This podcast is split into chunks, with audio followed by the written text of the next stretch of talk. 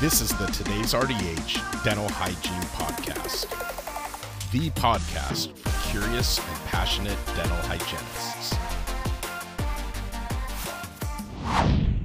Periodontal Diagnosis How to Maintain Positive Control of the Appointment by Heather Hakes. RDH. As dental hygienists, we've all been there, treating a new patient with a periodontal diagnosis. How do we turn an appointment around after we diagnose a new patient who's been seen by the same dentist regularly for years yet has never heard of periodontal disease? It's an everyday struggle for a dental hygienist to gain control of the appointment, earn the trust of the patient, and to convince them to schedule the needed periodontal treatment recommendations. Here we go from start to finish on how to maintain positive control of the appointment and to gain the trust of a new patient with a periodontal diagnosis. First, we greet the patient in the lounge area with a smile and introduction, which is a great start. Then the patient follows us to the lion's den, where we start off by reviewing medical history, dental history, and any chief complaints. The patient has no medical compromises, is a non smoker, and has no chief complaints and had been on a six month recare appointment for the last 12 years. The patient has been seen in the same office every six months for the last 12 years, but the new patient's dentist recently has retired. Next, we take a full mouth series of 18 films. Here's where we start to lose the new patient because the patient never before has had so many films taken and is uncomfortable. What to do? Assure the patient that we only take an FMX every three to five years. Digital radiographs emit low radiation, and we'll review the radiographs with the new patient. The new patient who is now amazed that the images are on a computer and came up that fast. Uh oh.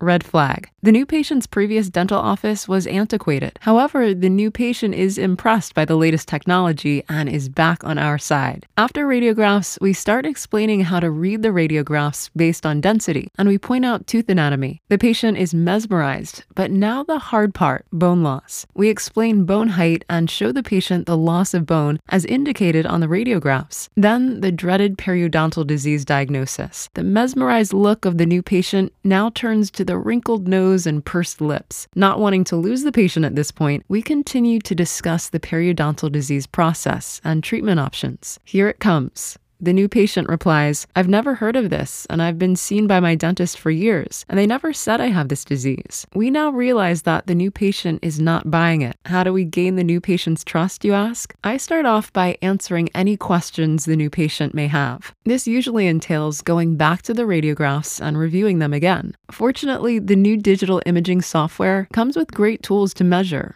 to annotate, and to compare. I use them all. I also avoid answering the question, How come my dentist never told me this? Instead, I move forward with the now and I don't dwell on the past. Although the new patient may be upset, I don't want to throw anyone under the bus. My next step is to chart restorations and periodontal chart. The periodontal chart is also a great tool to use in unison with the radiographs, so I can compare a healthy site to an unhealthy site. If I still haven't won the patient over, I pull out the intraoral camera. A picture says a thousand words, especially when there's bleeding involved. At this point, the patient has lost the frown and pursed lip look and is coming around to my preventative point of view. Now I discuss the treatment, non surgical periodontal therapy, SRP, and medicament medicament placement in those 5 millimeter plus pockets with bleeding on probing. Of course, the new patient's questions start again. What question is first? Can you guess? No, it's not, does it hurt? That comes in at a solid second. Wait for it. Does my insurance cover this treatment? Yes, the frown and pursed lip look are back. My response is,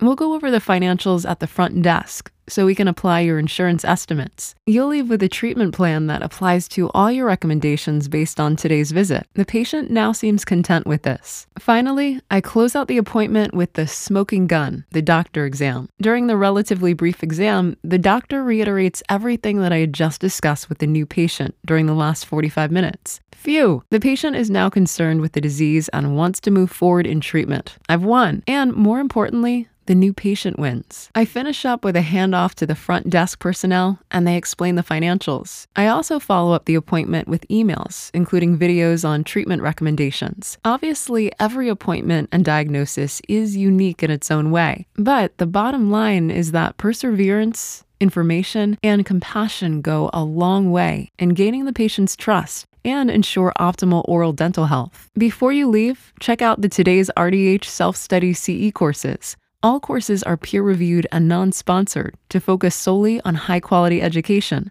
You can find out more by clicking the link in the article on our website. Thank you for listening to the Today's RDH Dental Hygiene Podcast.